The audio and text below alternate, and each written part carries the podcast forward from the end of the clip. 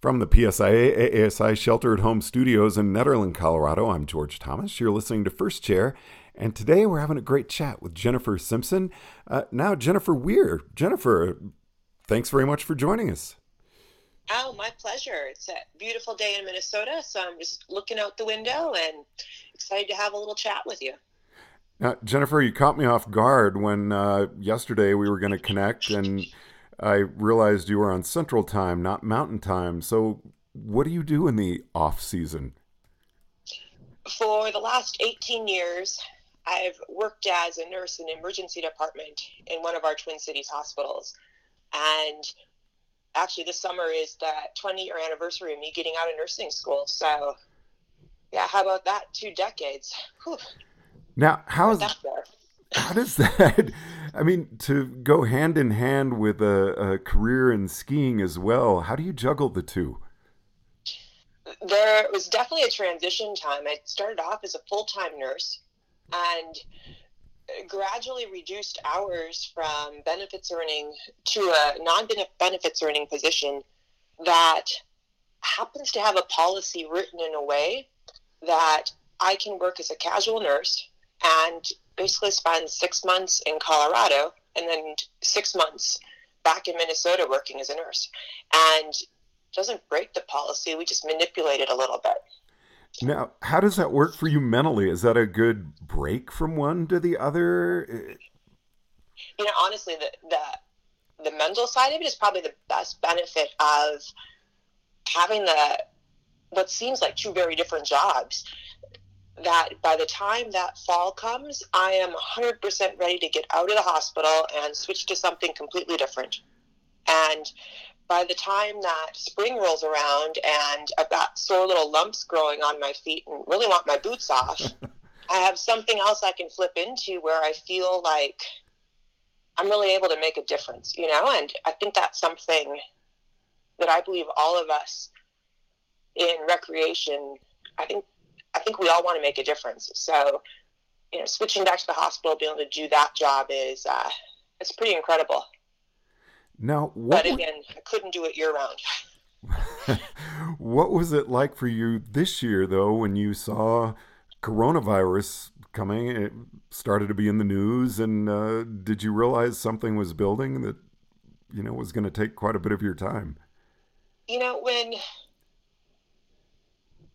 there's this ends up being a very a changing story from time to time of when I first started to see this virus emerge and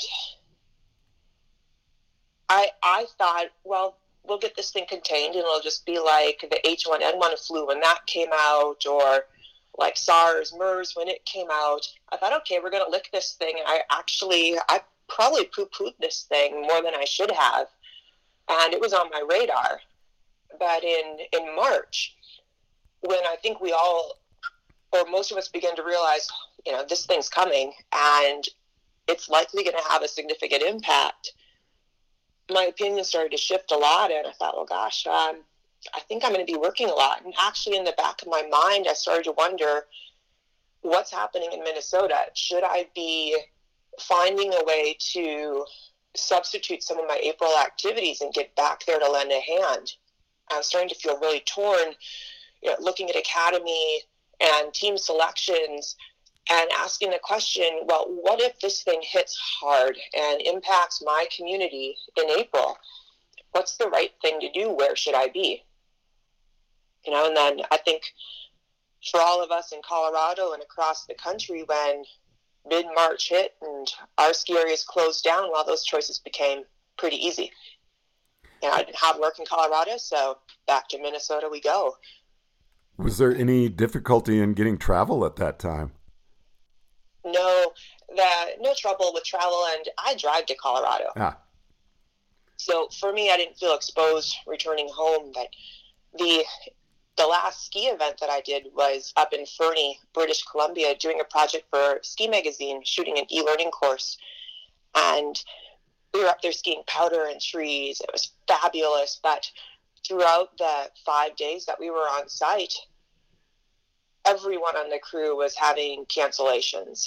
I had a booking canceled. The, the videographers and photographers were losing gigs, and I, we all started to really see the huge economic impact that this that this virus was causing, that this disease was you know, wreaking havoc in our lives financially.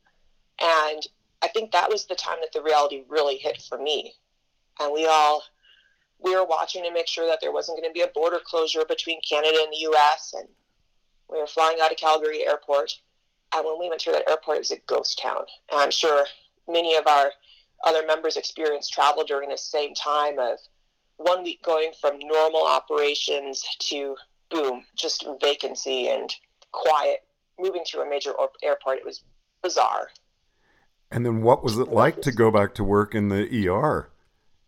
Know, when I came back to work, it was the same type of strange quiet where we had already in our system canceled elective procedures. We were trying to conserve resources, maximize hospital space. And while I've never been through a hurricane, I imagine this has got to be what it's like to live in a coastal area where you see a hurricane out in the ocean and you don't really know where it's going to go, but you're pretty sure it could impact you. So you get ready. And maybe if it's a brand new house that you just moved into, you might be doing things like buying or building ways to shutter your windows to protect them. I mean, that's what it felt like when I returned to the hospital.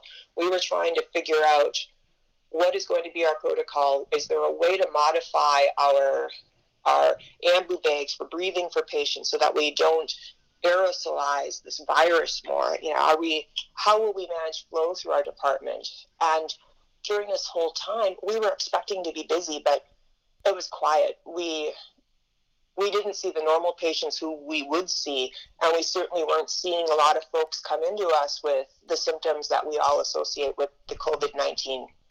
And what is this like for you personally, Jennifer? I mean, you're around this, you're exposed to it constantly every day. Um, any concerns, fears? And I know that sounds like a stupid question.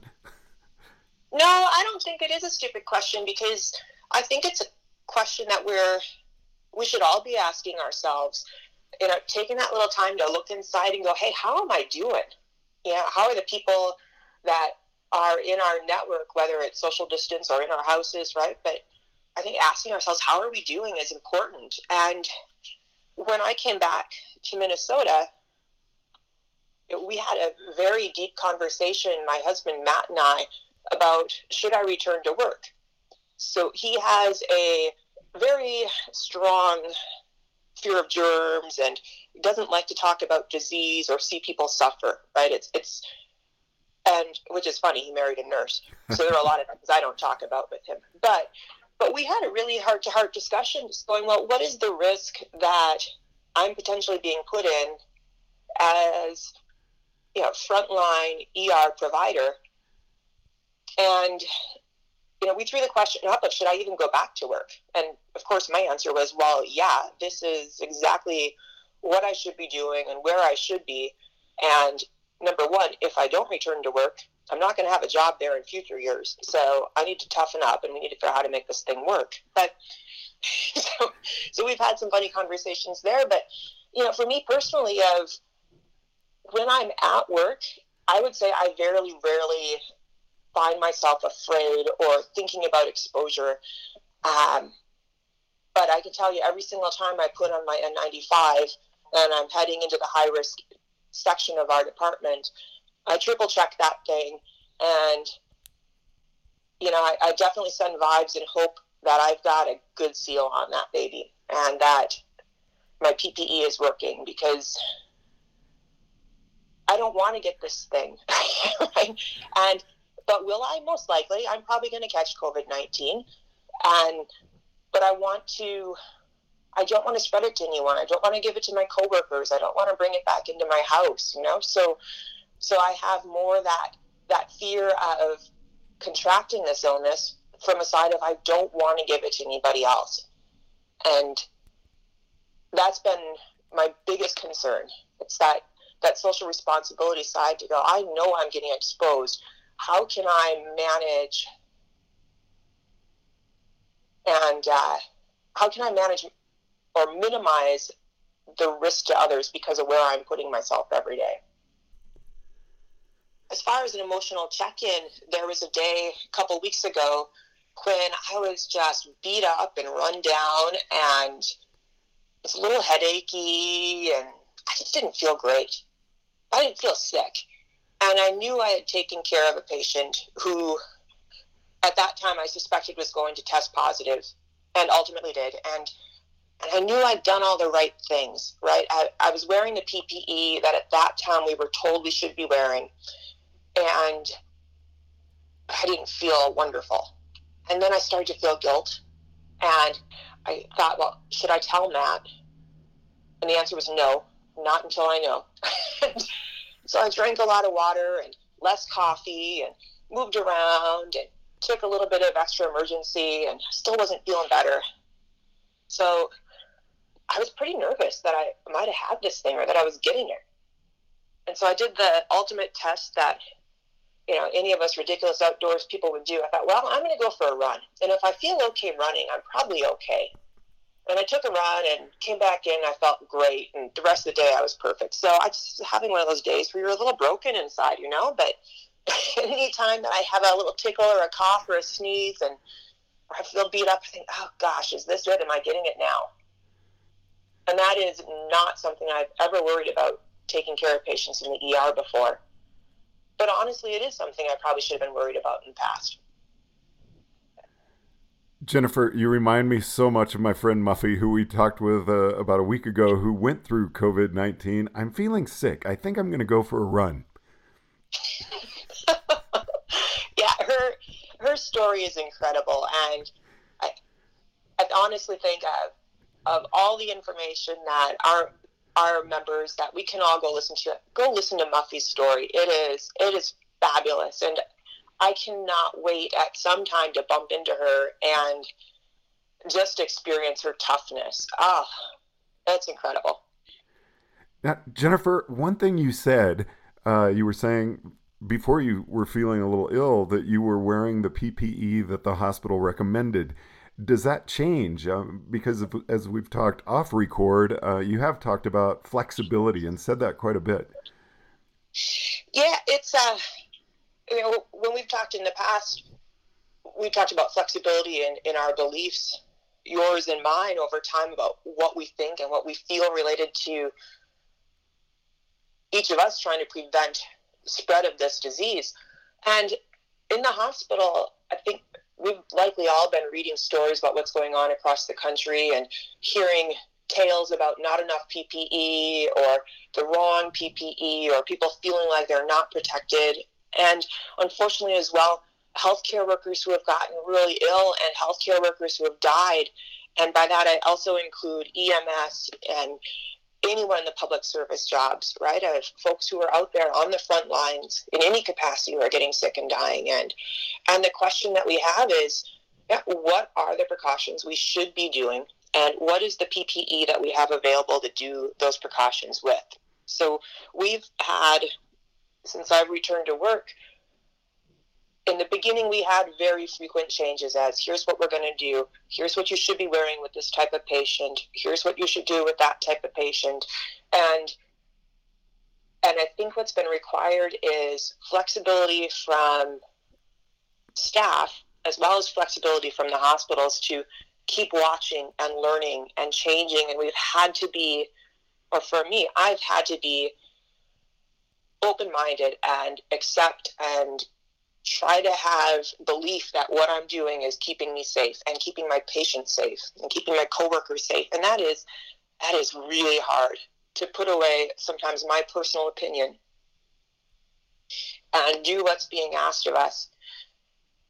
Um, and in the ER, anybody who's spent a little bit of time around EMS and police and fire ER staff, we're pretty opinionated and vocal crew, and honestly, we tend to be a little bit change resistant.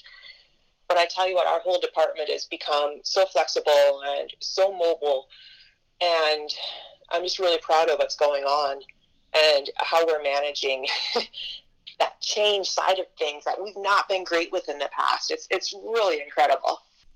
So, Jennifer, it sounds like what you're doing at the hospital also sounds like kind of an attitude we need to have uh, ourselves. What do you do when you're not at the hospital? The my household, we've made a decision to try to stick to some pretty strict physical distancing and you know, social distancing, whatever you want to call it. We're trying to stay at home as much as we can, which are the which is the guidance that we've been given by our state. And you know, Matt and I are we're rule followers, so it's not surprising that that's the choice that we make.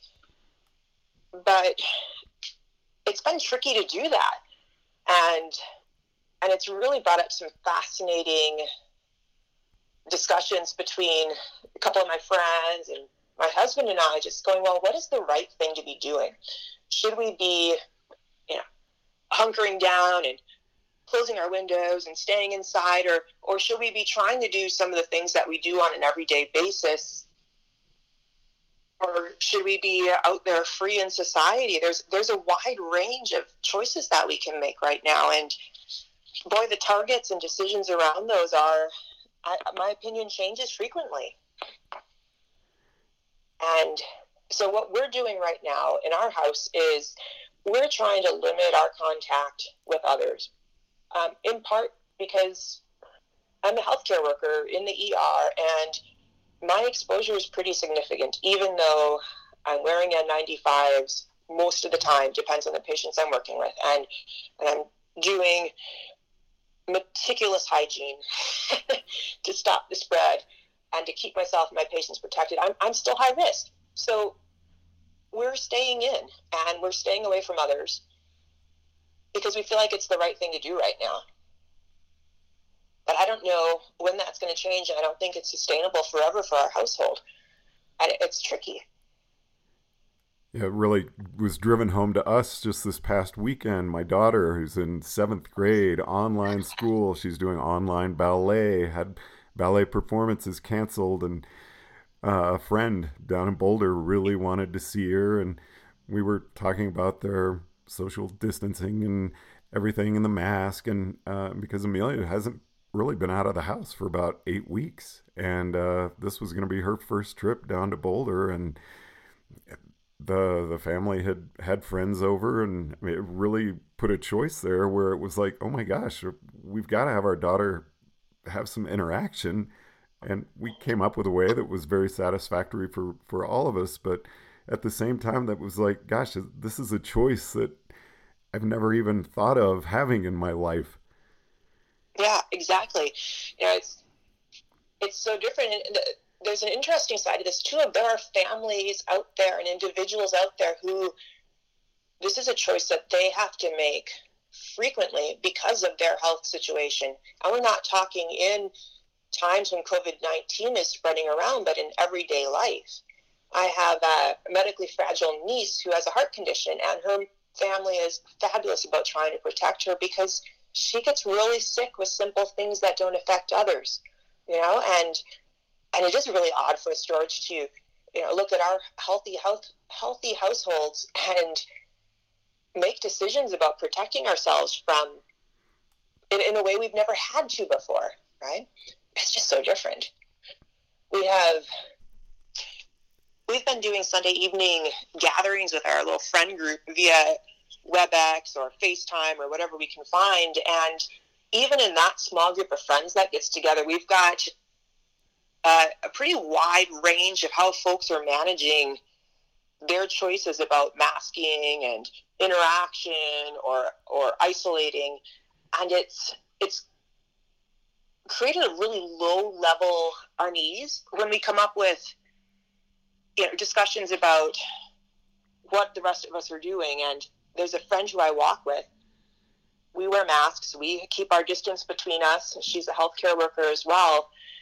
And we know another person in our group would love to join these walks and do some things but they've been much more liberal with their interactions. And and it's it's just very bizarre to have to choose who you're going to hang out with and how you're going to do that based on perceived uh, perceived exposure and risk. And and I realize there's a conflict in this, and I feel it in me of I'm probably the most at-risk person to bring this virus home, and here I am, you know, potentially judging our friends who are much more interactive than we are, and, and it's it, it's a challenging thing to manage these emotions and feelings about the choices other people are making. So, Jennifer, any words you have to say to our membership? I mean, we are all a lot of people people who love interacting.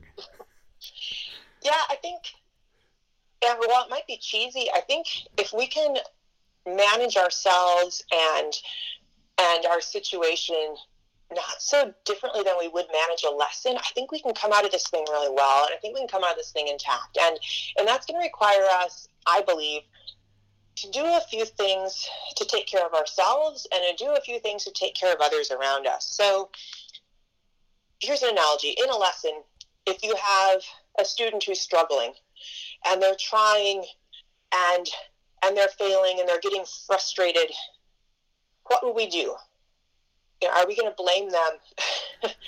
Or or or tell them well yeah that's not good of it just keep trying. Or are we going to do that in a compassionate way uh, to try and take care of them and support them as they're going through this really tough time? And i think we all know that we're potentially in some pretty tough times right now in lots of different ways, whether it's a financial toughness or an actual health difficult situation where one of our family members or maybe us personally have this thing or you know or, or forbid we have someone who who loses their life to this illness like we're going to be going through some tough times i think we have to really be compassionate to ourselves and others and and uh, and just treat us with that gentle touch that we would give our students. And there might be times where it's a bit of tough love, right? And it might be that type of compassion, but I think we need to really look for those opportunities and you know, give a little bit of space in this. I think we need to be kind, you know, and take it easy on ourselves and don't beat ourselves up if the choices that we make change over time. Or don't beat ourselves up if if we make a choice now that we look at later and go, well, that was foolish, right? we're trying to do the best that we can with the information that we have and the resources that we have. So, you know, be kind to yourself. I think another thing that we can do is just try to be considerate and try to see other people's side and viewpoint and recognize that the decisions that we're each making are our own decision. Um, you know, and this this is a tricky one for me personally because the decisions I'm making aren't as much about me. I'm trying to make them about others because I personally, I don't know how I would deal with it if I caught this virus and passed it to someone else and they died from it. Right. I, and as a caregiver, I have to every day have that little fear that I'm going to be at the bedside of someone who dies while I'm holding their hand who's contracted this virus, right? But that's that's something I take on as a caregiver. But my decisions are based around those fears, and everyone will make decisions based around different information and different emotions for them. But I think we have to try to see other people's side. And there's a book I read, Radical Candor. Uh, Kim Scott is the author of that, and there's a a bit in there where she recommends when you're having a disagreement with someone to flip and have the individuals try to argue the other person's side on it because through that you learn a little bit and you, you still might not agree but then at least you've expressed potentially what that other person is going through. And you know that that might be a skill that we can try because I do want to come out of this with a really tight community that we've had. And I want us to maintain our friendships and relationships with you know with the people who we've always cared about in the past. And i don't want the differences of how we manage this to come between us. So i think be considerate can be something we can practice well, jennifer i can't thank you enough for taking the time to chat with us today on first chair well thank you for the opportunity and you know i just let's not touch our faces let's wash our hands and let's just try to take care of ourselves you know, take care of ourselves. You've made me think of a, a walk I had around the neighborhood uh, about a week ago, we had a big snowstorm. Someone was backing out of their driveway in a Toyota Prius and uh, knew they were going to get stuck, and they did. And um, it was just fun, though, to, to look up at a, a stranger and ask if they needed any help and have a friendly exchange back and forth, which may sound silly, but it, it just felt good. Yeah, George, that that story just it rings home of you know, in these weeks of trying to protect others and stay away from them, those little moments of connection to other people, those little everyday moments are, they've just felt so precious when they've happened.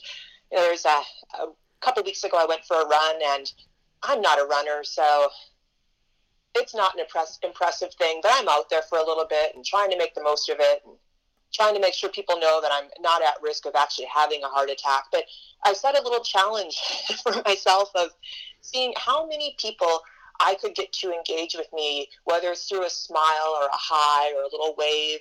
And that run was the most enjoyable run of my springs so far.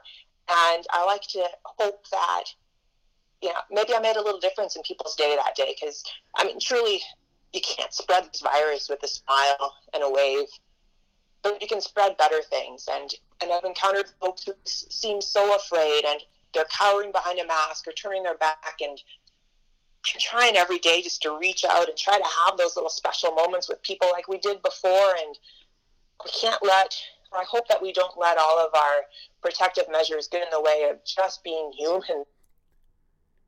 Right?